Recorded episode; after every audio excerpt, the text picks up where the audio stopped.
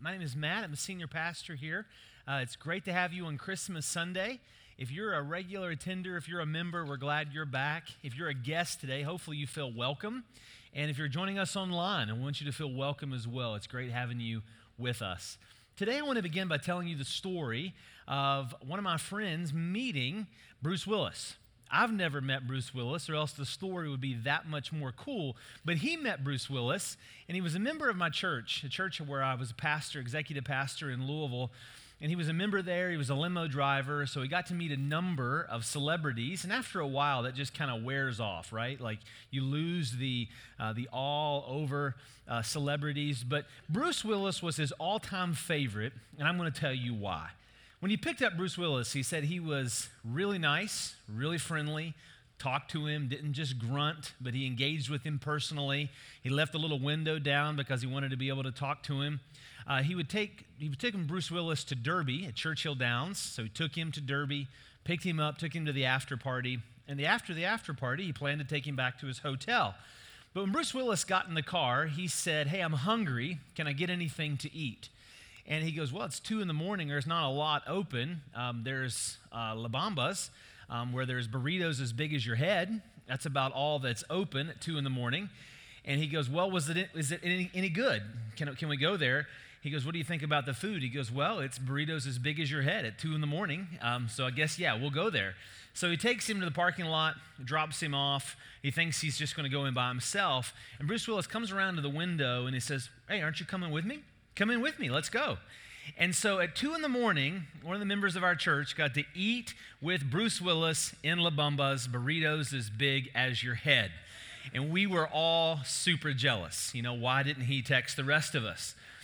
What makes that story so neat isn't just the fact that it's Bruce Willis, but it's that he had a meal. Meals are the great levelers, food is the great common denominator.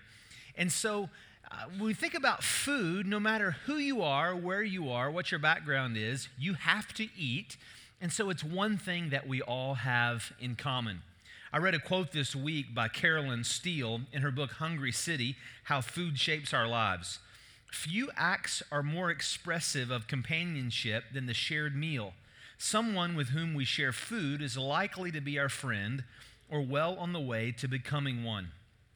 Sarah and I have been to 43 states out of 50 so far. Uh, for, for the first five and a half years of our ministry, we traveled for our denomination. I was an evangelist. But my favorite part about that job was getting to interview pastors, senior pastors all around the country. So I was figuring out this week, I probably got to interview about 250 senior pastors while doing that job. And I really enjoyed it. Uh, but one of the things that helps us remember where we've been over that five and a half years, which was from 2002 till I came on staff here in 2007, is the food we ate at different parts of the country. So, for instance, when I was up in Montana, a fresh trout caught from the Gallatin River, about 60 miles north of Yellowstone. I was there at the Montana Baptist Association camp for three weeks. The caretaker loved to fish, and I loved to eat. So we had a great relationship all, all three weeks I was there. It was so good, I can still remember how it tasted. I don't know if it's because of the way he and his wife cooked it, or if it was just because it was out of the river uh, that was near where the cabin where we were staying. I remember Escondido, California, some of the best Mexican food I've ever eaten in my life in Southern California. I like Mexican food here. We go all the time, but there's nothing like Mexican food in Southern California. Um, I remember being in Pennsylvania, Limerick, Pennsylvania, eating shoofly pie with a family. And They had two daughters, and my wife and I remember because our girls were babies. Uh, one of Riley was just a newborn, and Caitlin, of course, was three. And we remember how much this family loved their daughters, and their, their daughters were in high school and college, and how much fun they had. And when we left, we said, when our girls are grown, that's the way we want, to, want our house to be. And I remember being in Sao Paulo, Brazil, eating uh, I guess, shish kebabs, chicken kebabs. Um, we, we had gone to a Brazilian steakhouse, a churrascaria, famous, nice, expensive. But the, I don't really remember the food there in Sao Paulo as much as I remember the food cooked by the lady of the house where we were staying. Her son and I were college roommates, and I went the summer before I got married. And she and her husband, Mr. and Mrs. Gusmo, would fix kebabs over like a stone fire pit with just a grate that I don't know where, where it come from. They were so good. You could just smell this, you could just taste the smoke. They were great. So, food often is a way that we associate our greatest memories. Think about the meals you've shared, the stories you've shared around those meals, the lessons you've learned while you ate that food, new people you met, love you found over a meal, important decisions you've made over food, or jokes you've heard or jokes you've told. I asked my, my wife's father if I could marry her over a meal. Uh, took him to a real expensive French restaurant, Bob Evans, in South Charleston. And, and I still remember this. I was so nervous, right? My hands were sweating, and I'm going into the restaurant. My still, I can still remember it. It was the one over here in South Charleston. And I'm going in, and he knows, right? You men know when you're about to get asked that question. Uh, I can't imagine what goes through your mind, but you know. Um, and so I'm sitting there, and he sits there, and I'm trying to, you know, really impress him. So you get whatever you want on the menu, Mr. Young, whatever you want. I'm going to take care of it today. You know, Bob Evans. Um, so we ate, and the whole meal, you know, I'm sure I'm nervous. He could tell I'm nervous. I'm waiting to the end. But there was just something about sharing a meal that seemed to create peace uh, in that situation. Food is the great leveler. I read this week that Nigel Slater, he's a food writer, he says that memories are connected to flavors and foods we enjoy. When he was a kid, he said he remembers his mom's kisses. Uh, they would joke and call them like marshmallows. He said his mom's kisses were like marshmallows. And he wrote that his, was, he was nine years old when his mom died, and his father started leaving marshmallows beside his bed each night until he went off to college. Today's service is all about sharing a meal with each other, but also sharing a meal with God. We're not going to have a full course meal, but in a moment we are going to take communion. And what I want to invite you to see or invite you to know uh, is that communion is proof that we have peace with God. Communion is proof that we have peace with God. In the next few minutes, I want you to see that communion is designed like a meal was designed in the Old and New Testament, where God invites us to his table, and it's his way of showing us and reminding us that he has made peace with us through the cross of Jesus Christ. Now, why is it important that you know this? Well, I think there's two reasons. They're not in your notes, but it's important that you know this, first of all, because I want you to have a good Christmas. I want Christmas this year for you to be more than just presents and food and busyness. I want you to have a Christmas that has significance. But I also want you to have a communion service that has significance. And so I was scheduled to preach on how Isaiah 9 6 says that Jesus is the Prince of Peace. And early this week, as I got into that, I just couldn't get away from the fact that this is Communion Sunday, and we're going to see the theme of peace run through all that we discuss about the table. So we're going to start in a moment. We're going to go back in time about 4,000 years quickly, and then we're going to go back in time about 2,000 years, and then we're going to come up to present day, and we're going to take communion together. Let's do this. If you have your Bible, turn with me, if you will, to Luke chapter 22. Luke chapter 22. The words will be on the screen, but if you want to follow along in your Bible or your Bible app, we're actually going to start in verse 14 today. If you'll stand with me out of respect for the Bible, I'll read Luke 22 in verse 14.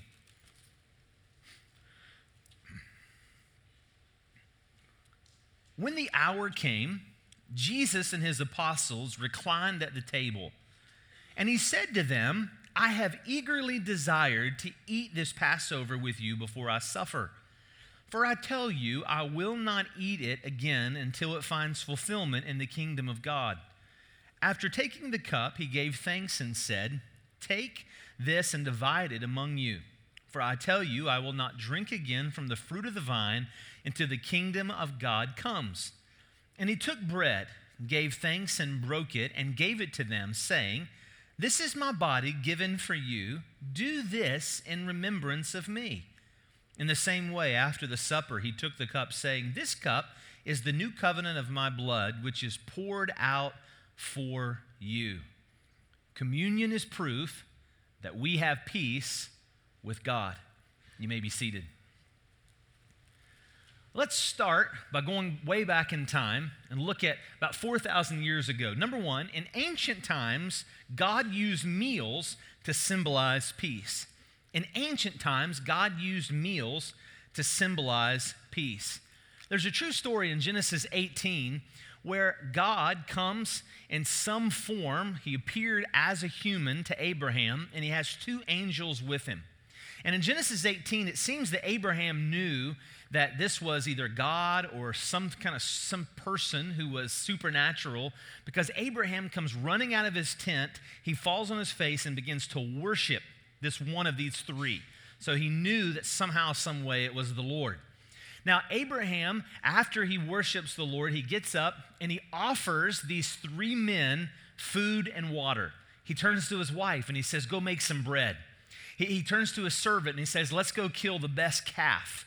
And then I love Genesis 18. It's so simple and it's just so real and raw. He brings these three men, one of them being God, he brings them cheese curds.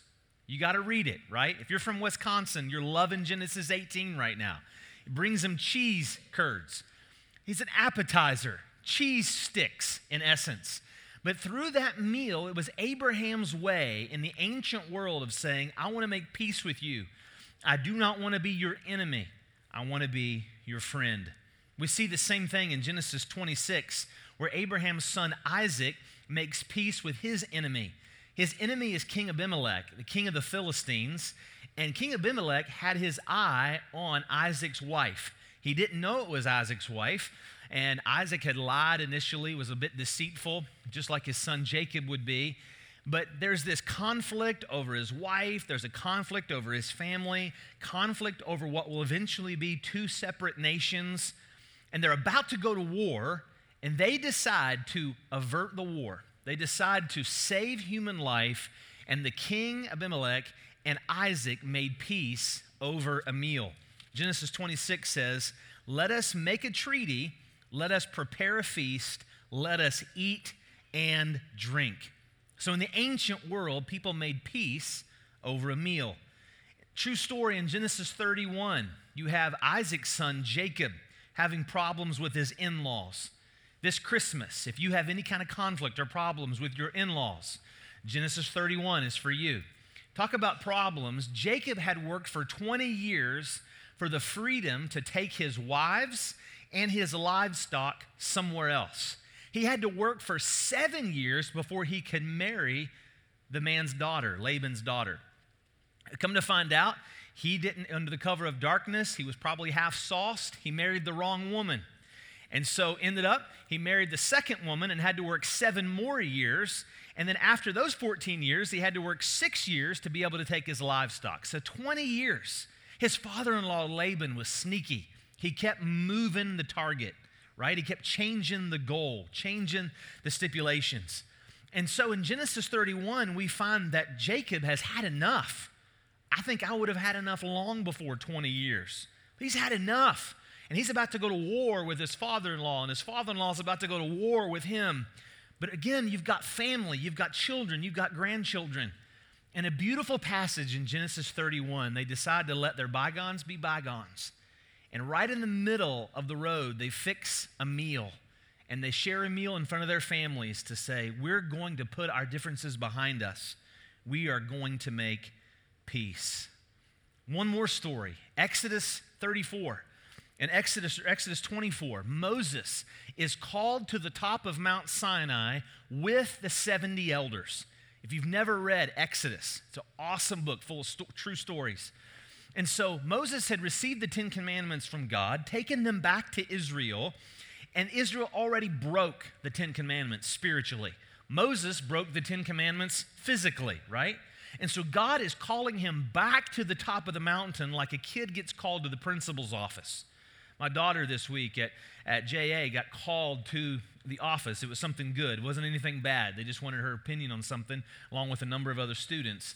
And as I was hearing that story, I was thinking about Moses getting called to the top of Mount Sinai. You're with the 70 elders. You think this might be it. We might not be coming back down from the top of the mountain.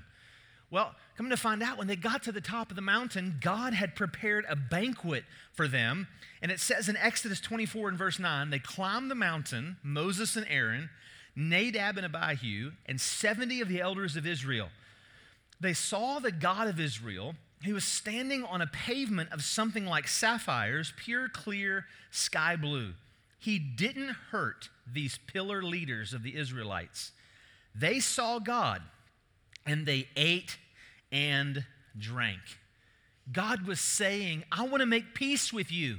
I know you've broken my commandments, and we all know you deserve to die, but I am pursuing you to make peace. That's the character of our God. Psalm 23 and verse 5 says, You prepare a table before me in the presence of my enemies. It says in Isaiah 25, verses 6 through 9, talking about the great day, the future day, the great marriage supper of the Lamb, he says, On this mountain, someday in the future, on this mountain, the Lord Almighty will prepare a feast of rich food for all peoples, a banquet of aged wine, the best of meats, and the finest of wines.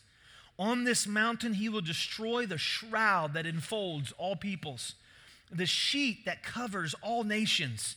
He will swallow up death forever. The sovereign Lord will wipe away the tears from all faces. He will remove the people's disgrace from the earth. The Lord has spoken. In that day they will say, Surely this is our God. We trusted in him and he saved us. This is the Lord. We trusted in him. Let us rejoice and be glad in his salvation. So, in ancient times, God the Father used meals, He used food, He used tables as a way to say, I want to make peace with you. It's a beautiful picture. Now, let's go just 2,000 years in the past. Jesus, God the Son, did the exact same thing. Jesus used meals to symbolize peace. If you love to read theology, if you like to study the Bible, you want to get pick up the book by Robert Karris entitled Eating Your Way Through Luke's Gospel. It's not on the screen. I just found it this morning. Eating Your Way Through Luke's Gospel. Um, he says in his book, Jesus in the Gospel of Luke is either going to a meal, he's at a meal, or he's coming from a meal. If you read the Gospel of Luke, almost every chapter, Jesus is eating somewhere. Now, it hit me this week. Why did Jesus come to earth? That's Luke 19:10. Jesus came to seek and to save that which was what? Lost. He came to save us, you and me. So why Jesus came was to save us. But here's the question that Luke is answering. How did Jesus come? Or what method did Jesus use to do ministry? And I'm going to be chewing on this over the holidays as we approach 2019. Jesus' primary way of doing ministry was hanging out, partying, eating, having fun, having fellowship with other people. It wasn't flashy, Jesus used a table, he used food and drink as a way to say, let's hang out and do life together. We see it in Luke chapter 7 and verse 34. The Son of Man came eating and drinking. And you say, Here is a glutton and a drunkard, a friend of tax collectors and sinners. Jesus' strategy for reaching people was a long meal that stretched late into the evening. He did evangelism and discipleship around a table with some grilled fish, a loaf of bread, and a pitcher of wine. For Jesus, having a meal was a sign of friendship with tax collectors and sinners. Think of that. If, what if, now I'm just throwing this out here, what if our greatest strategy for evangelism was to invite people over for dinner? What if that's all we needed to do? That's radical. That is right. You know how busy we are as a church? I mean, we got, our programs have programs here at Bible Center, right? I mean, we got programs for programs for pro. But what if 2019, and we're still going to do stuff, but what if in 2019, every one of us just started inviting more people over for dinner. Can you imagine the impact that we could have in the city of Charleston? You look at the life of Jesus, and my mind is blown. That's what he did. In Luke 5, Jesus was known for being the life of the party. There was a Jewish man named Levi. His Greek name was Matthew. Levi, Matthew, was a tax collector. And in Luke 5, Jesus said, Follow me. Matthew decided to follow Jesus. And it says, I love Luke 5, that Luke or Matthew threw a party, invited Jesus, and he invited all of his friends. And the message translation is this He was with all of the other disreputable characters. Jesus loved to hang out with disreputable characters. Use that word in a sentence today. The religious leaders couldn't stand him for that. They couldn't stand him from that. And this week I've been trying to like make sense. Why did the religious leaders, why couldn't they stand him? Were they against the party? And actually, according to Jewish history, they weren't against the party at all. Uh, Jewish leaders, the religious leaders, were known for their parties. They weren't against the parties. Isaiah talked about the great banquet feasts to come, and they would throw extravagant parties themselves. Here's the difference they weren't against Jesus for throwing parties. They were against Jesus for his guest list. They didn't like the disreputable characters that were starting to hang out because it was interrupting their religiosity. Jesus knew it and he still ticked them off. He didn't care. Read Luke 11. It's almost too brutal to read in public. Read Luke 11. Jesus would look at them and he would speak his mind because Jesus knew that he came for disreputable characters. Guess what? Every one of us are a disreputable character. We all are broken and in need of Christ. Jesus came to seek and to save that which was lost.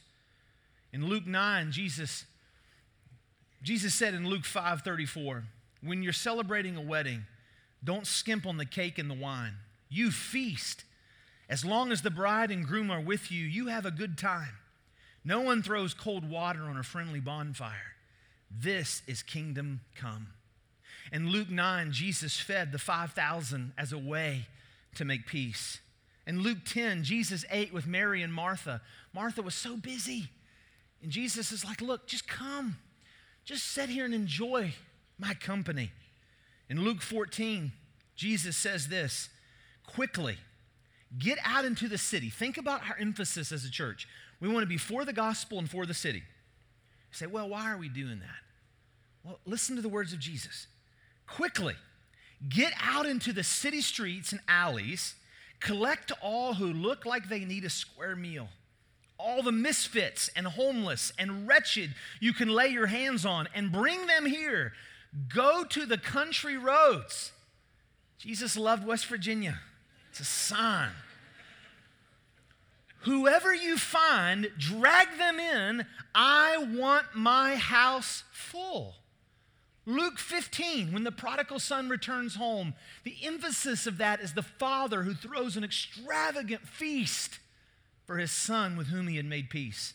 In Luke 19, Jesus invites himself over to Zacchaeus for a meal. In Luke 24, even after Jesus rose from the grave, he's still having meals with people as a way to make peace.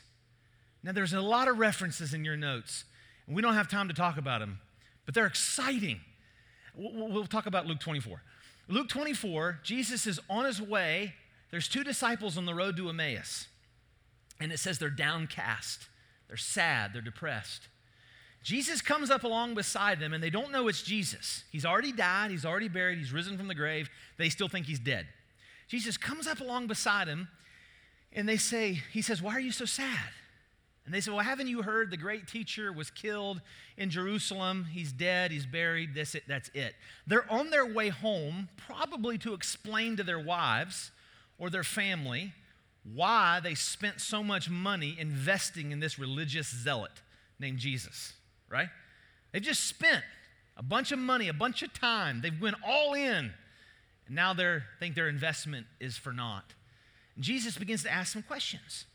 And then Jesus begins to talk with them about the Bible. Well, didn't Moses say in the book of Genesis, Didn't Moses say in the book of Exodus?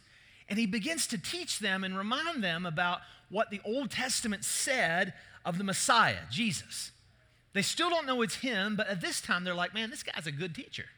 So they invite him into their house for dinner. And Luke 24 says, as they sat down, verse 30, when he was at the table with them, he took bread, he gave thanks and broke it, and began to give it to them. And in verse 31, that's when their eyes were opened. They realized it was Jesus. And they went to run to tell the other disciples. And it says in verse 36 while they were still talking about this, Jesus himself stood among them and said, Peace be with you. And then in verses 41 through 43, while they still did not believe it because of joy and amazement, he asked them, Do you have anything here to eat? And they gave him a piece of broiled fish, and he took it and ate it in their presence. You have to read John 21 this week. In John 21, Jesus has risen from the grave. When we think of Jesus risen from the grave, we almost think of like a ghost. But he wasn't a ghost. He physically, flesh and blood, with a resurrected body, he rose from the grave. And he's on the shore after doing a miracle with the disciples in the boat. John 21 says he somehow beat him to shore. And as the boat comes to shore with a boat full of fish, it's so simple. John 21 says Jesus has already prepared breakfast over a campfire. And he says, Are you hungry for breakfast? It's so simple. Why did Jesus do that? Well, in his book, A Meal with Jesus, Tim Chester writes The meals of Jesus represent something bigger. They represent a new world, a new kingdom, a new outlook. The meals are more than food, they're social occasions. They represent friendship, community, and welcome. If you have somebody in your life who loves to cook, or if you have somebody in your life who loves to eat, I would fall on the latter. Me encourage you to pick up this book on Amazon or one of our local stores if they'll order it for you A Meal with Jesus. It's a neat little treasure. Just read it through this week. You can read it through in one sitting. It's like 50 or 60 pages, I think. It's pretty small, um, but I think you'll enjoy it. A Meal with Jesus. So we're almost done. In ancient times, God used meals to symbolize peace. In the New Testament, Jesus, God the Son, used meals to symbolize peace. But number three, Jesus gave communion to the church to symbolize our peace with God and our peace with one another. Jesus gave communion to the church to symbolize our peace with God and one another. Peace is more than just the absence of conflict. Think about it with me for a minute. This peace that Jesus is talking about doesn't just mean quiet, right? Can you have total quiet and not have peace? What do you think? Yes, absolutely. I'll give you an illustration. Um, it, was, it was the summer before my wife and I were married, and we were we hadn't quite we hadn't got engaged yet. We're on a four wheeler in Clay County, uh, just outside of Ivydale, where my dad's farm is, we're riding the roads, and we go out on the main road where 16 and Route 4 come together. It's near Ivydale there. And we're out on the main road because I thought you had to go out on the main road, and I thought you went like 100 yards and turned up another holler, right? We call them logging roads. Some of you know what I'm talking about. Well, I couldn't find the road. So we're out on this 55 mile an hour road on a four wheeler with no helmets, and I'm getting nervous. I'm like, where's the road? And so I'm winding out the four wheeler, and she's riding behind me, and she's hanging on to me, and she's, you know, starting to sh- express her. She's in the room, so I want to be careful. Start to express her lack of approval, right? Right? And so um, I'm like, man, I just hang on a little bit longer. If I just got like another mile on this road, well, if we had gotten pulled over, you know, it would have been really, really bad. Um, and so finally, I'd had enough, right? I'd had enough of her disapproval. And so I, we're going, I don't know how fast four wheelers go, 50 some mile an hour or more. And I, I just leaned back and I just said, Will you shut up? Right? Well, she shut up. But we didn't have peace, right? It was very quiet the rest of the day. We didn't have peace. And in 18 years, I'm learning, I'm learning that you can have quiet, but not peace. And, and, and God is calling us to something more than just quiet. He's calling us to a place of wholeness, a place of flourishing. Uh, the word shalom, the Hebrew word shalom for peace, uh, they used to use the same word when they would look at a wall. And if the wall was completely whole, no cracks, no gaps, they would describe that wall as in the state of shalom. There's no cracks, there's no gaps, it's, it's whole. But unfortunately, all of us are born into this world with cracks and gaps and holes in our lives. That's called sin. We chose sin, but also it is in our spiritual DNA, inherited from our great, great, great grandfather, Adam. We sin because we're sinners. And this cracks these gaps in our lives. We make poor choices and we rebel against God and we deliberately sin and disobey and high handedly stiff arm God. Jesus came because we had gaps. And what he did by dying on the cross is he took the penalty for our cracks. He took the penalty for our gaps, the penalty for our sin to save us. He took the judgment. He gave us the shalom. And when we put our faith in Jesus, it doesn't mean that instantly all the gaps and cracks of our lives are completely gone. But He starts the process of transforming us. And one day He'll ultimately restore us and in the new heavens and new earth, because of resurrection, there'll be no more cracks, there'll be no more gaps. We'll have perfect shalom, perfect wholeness, perfect peace. This is why Isaiah 9 6 calls him the wonderful counselor, the mighty God, the everlasting Father, the Prince of Peace. This is why Luke says, Glory to God in the highest, and on earth, peace. This is why Paul writes in Colossians 1 19 and 20, He made peace through the blood of his cross. And so today, when we celebrate communion, it would be awesome if we had a table big enough for all of us to sit around. That'd be a big table. But, but even though we don't have a big table, we're going to pass little things of juice and little things of bread. And it's as if it, it all comes from one table. And when we celebrate communion in a moment, remember Remember the, the reason, what I wanted you to know today was simply this communion is proof that we have peace with God. Think of it this way knowing what you know about yourself, do you think God would call you this afternoon and invite you over for lunch? Well, probably not. Communion says he already did and he invites you into an eternity of fellowship where one day the great marriage supper of the Lamb and for eternity to come, you can dine with the King.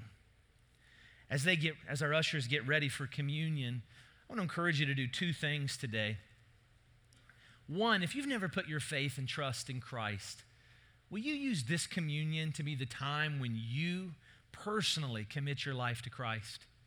There's no set prayer in the Bible that makes you a Christian, but the scriptures do say whoever calls on the name of the Lord will be saved. If you don't know you're a Christian, you don't have that assurance that you're on your way to heaven, a prayer doesn't get you there. But faith in Jesus Christ is what he requires. Often that's expressed in a prayer. So, in a moment, I'm going to pray and I'm going to invite you from the, from the bottom of your heart to call on the name of the Lord and ask him to be your Savior, the Lord of your life. But those of us who are believers, maybe you've been a Christian for a year, maybe for many years, let me encourage you to use this time to thank God for the peace that He gave you that we see so clearly represented in communion. He's invited you to dinner because He loves you, not because of what you did, but because of what Jesus did.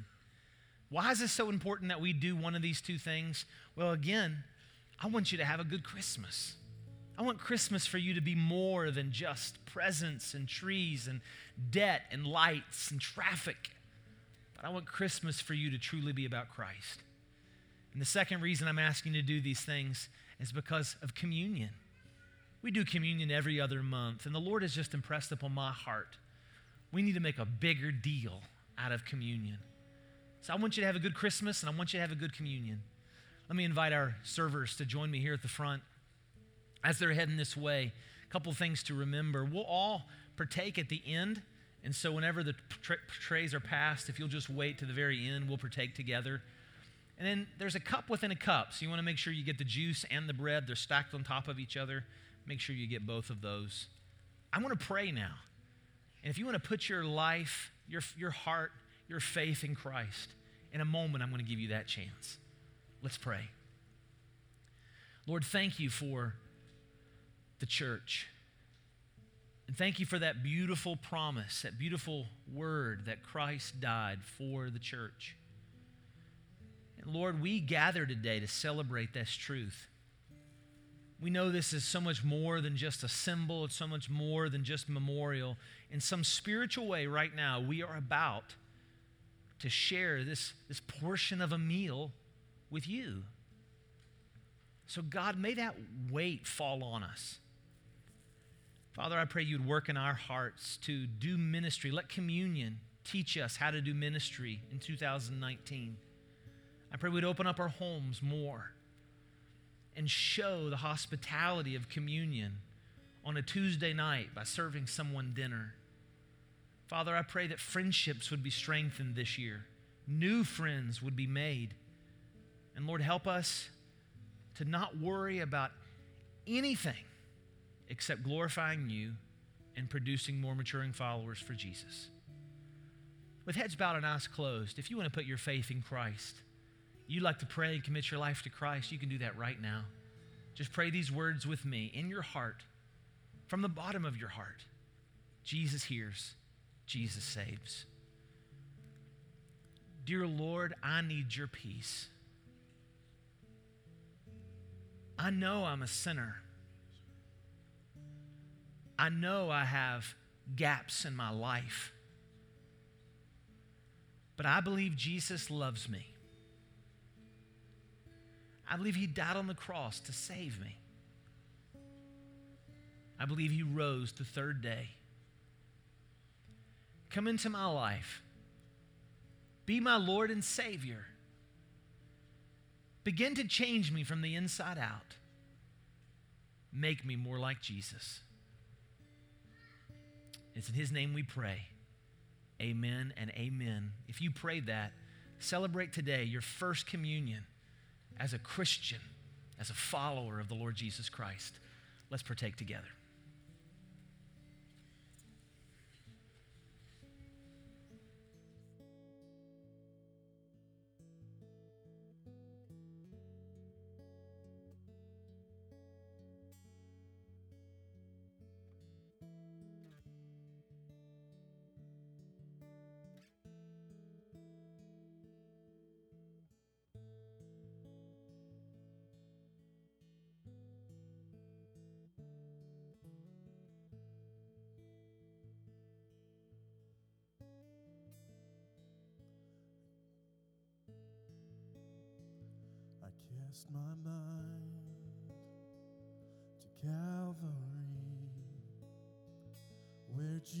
Jesus bled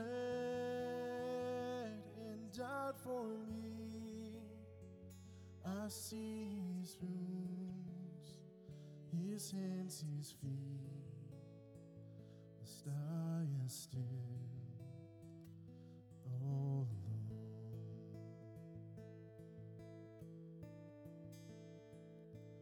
all Oh, praise the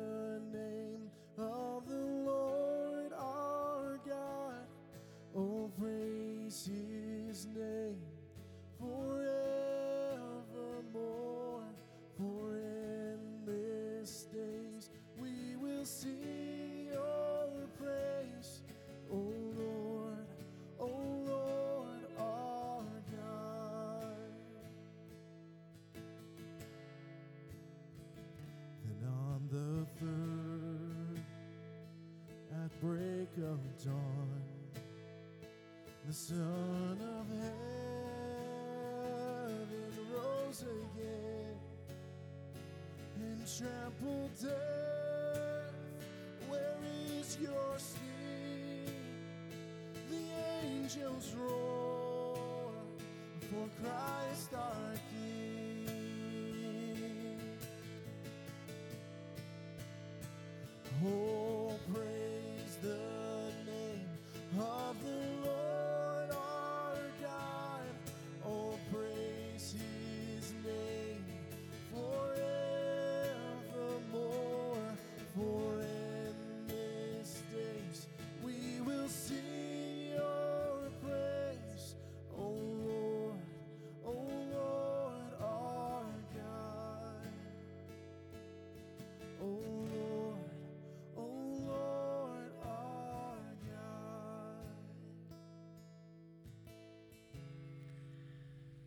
The Apostle Paul, he wasn't part of the, the initial 12 who got to travel with Jesus for three years.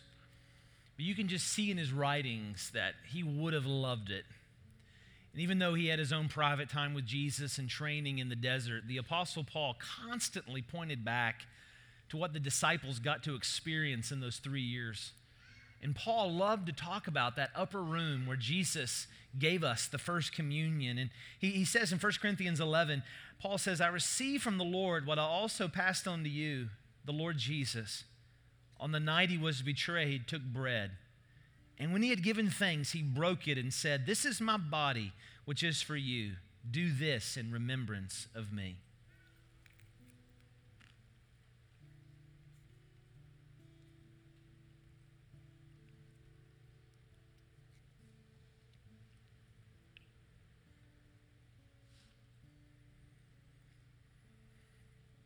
In the same way, after supper, he took the cup, saying, This cup is the new covenant in my blood. Do this whenever you drink it in remembrance of me. For whenever you eat the bread and you drink this cup, you proclaim the Lord's death until he comes.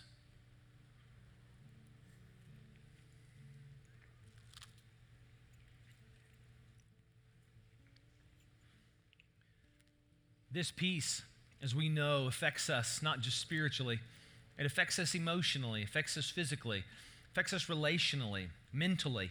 And here at Bible Center, we want to do ministry in such a way that we can actually show the gospel in all five of those ways. We're trying to minister to the whole person, love people where they are.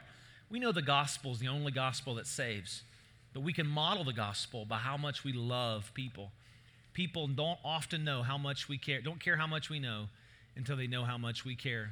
We watch this short video with me and see what God is doing through you as you've loved people well this year?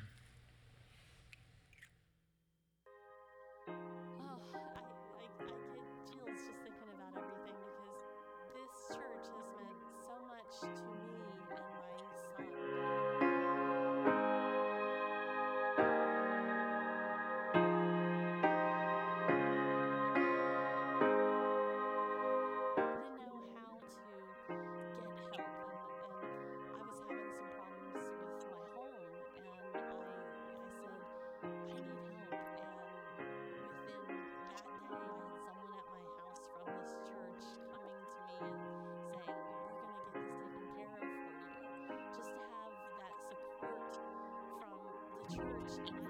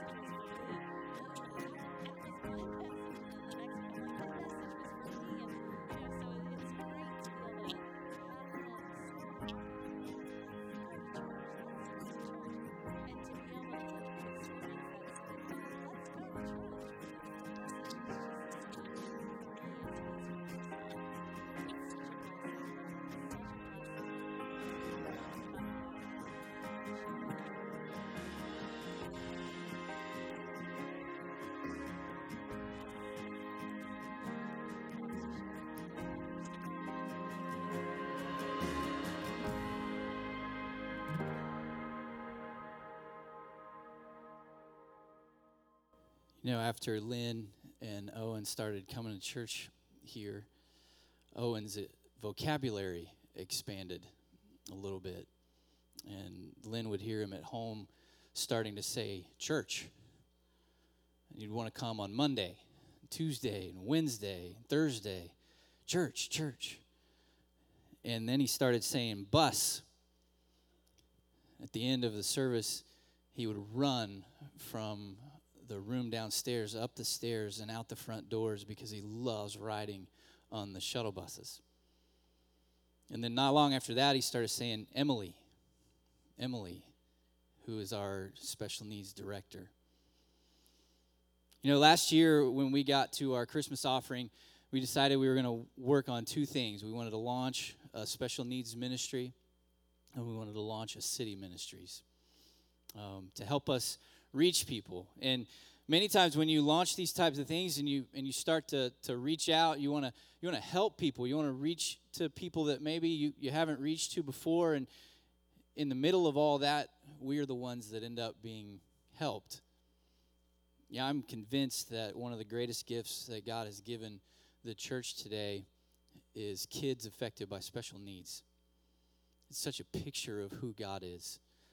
Yeah, it's different than maybe what we would call normal, but it's such a picture of who God is to us. And so many times I find that I'm not the one that's in ministry to them, but they're the ones that are in ministry to me. That happens because you, as a church, we as a church, have decided to give. And we've given our time. You saw some names there on the wall in that video, and those are people that serve. There are people serving right now in our room to minister to these families. So it takes time to do that. It takes time to be in the city and in neighborhoods and, and giving up time of your day and, and being part of what's going on. It takes time to do that. It also takes talent. You heard Lynn's story. Um, some of you have a talent to, to put a roof on. That would not be me. I would not be included in that number. But some of you have that talent, and some of you have other talents that we have to give in order to serve our city and to serve people around us well. But it also takes treasure. It takes treasure. And last year, when we did this offering, this Christmas offering, that was the point. We wanted to, to take a room and we wanted to change that room over. And so it needed supplies to do that. And that room is open. And has been open since February of last year. And we had to hire a director, someone who knew what they were doing. And so we were able to do that. and our city ministries, it, it took a point person. And so hiring a director, it, it takes finances to do that. And so it, it takes us as a church being willing to sacrifice to continue to reach the people around us that we haven't reached yet. I don't know if you're like me and you waited till yesterday to do your Christmas shopping. Um, I like it. I think it's fun. And so I came to Southridge yesterday because there was energy and there were people and there were people everywhere. But I'm walking through Kohl's and I'm walking through Target and I'm walking through Best Buy and I'm looking at, at all these people and I don't recognize anybody. There are so many people in our city that we, that, that we have yet to share the love of Christ with. It's going to take us sacrificing our time. It's going to take us sacrificing our talents. It's going to take us sacrificing our treasure. And that one sometimes is the one that hurts the most because it's our treasure. This Christmas, we have an opportunity to continue to fund those ministries. I checked with Lee and Romy, and we're about $475,000 short of where we need to be as we head into the new year to fully fund our ministries. That includes city ministries, that includes our special needs ministries, that includes supporting our missionaries all around the world, that includes our children's ministries and our student ministries and worship, what takes place in here. Everything that happens through Bible Center is funded through our general fund. What an opportunity we have to continue to reach into our city. What an opportunity we have to show that for the Christian who is aware of what God has done for us, generosity is just normal. That's just who we are because that's who Jesus is. I'm going to invite the ushers to come and we're going to pray. And I'm going to ask you to give. Give because there are so many more people in our city in our county, in our state, and in our world that need to experience the love of Christ. Would you pray with me? God, we thank you for who you are and we thank you for what you're doing. Just one story of what could be and has been thousands. We pray that you would use this church, continue to use this church to reach people for you. We want to welcome them to your table. We're blown away that you would even consider using us to be part of that. So help us to focus on priorities, help us to invest in eternity. And we thank you for what you're doing in and through us here at Bible Center. Pray that you would bless this offering to extend grace to the ends of the earth. In Jesus' name we pray.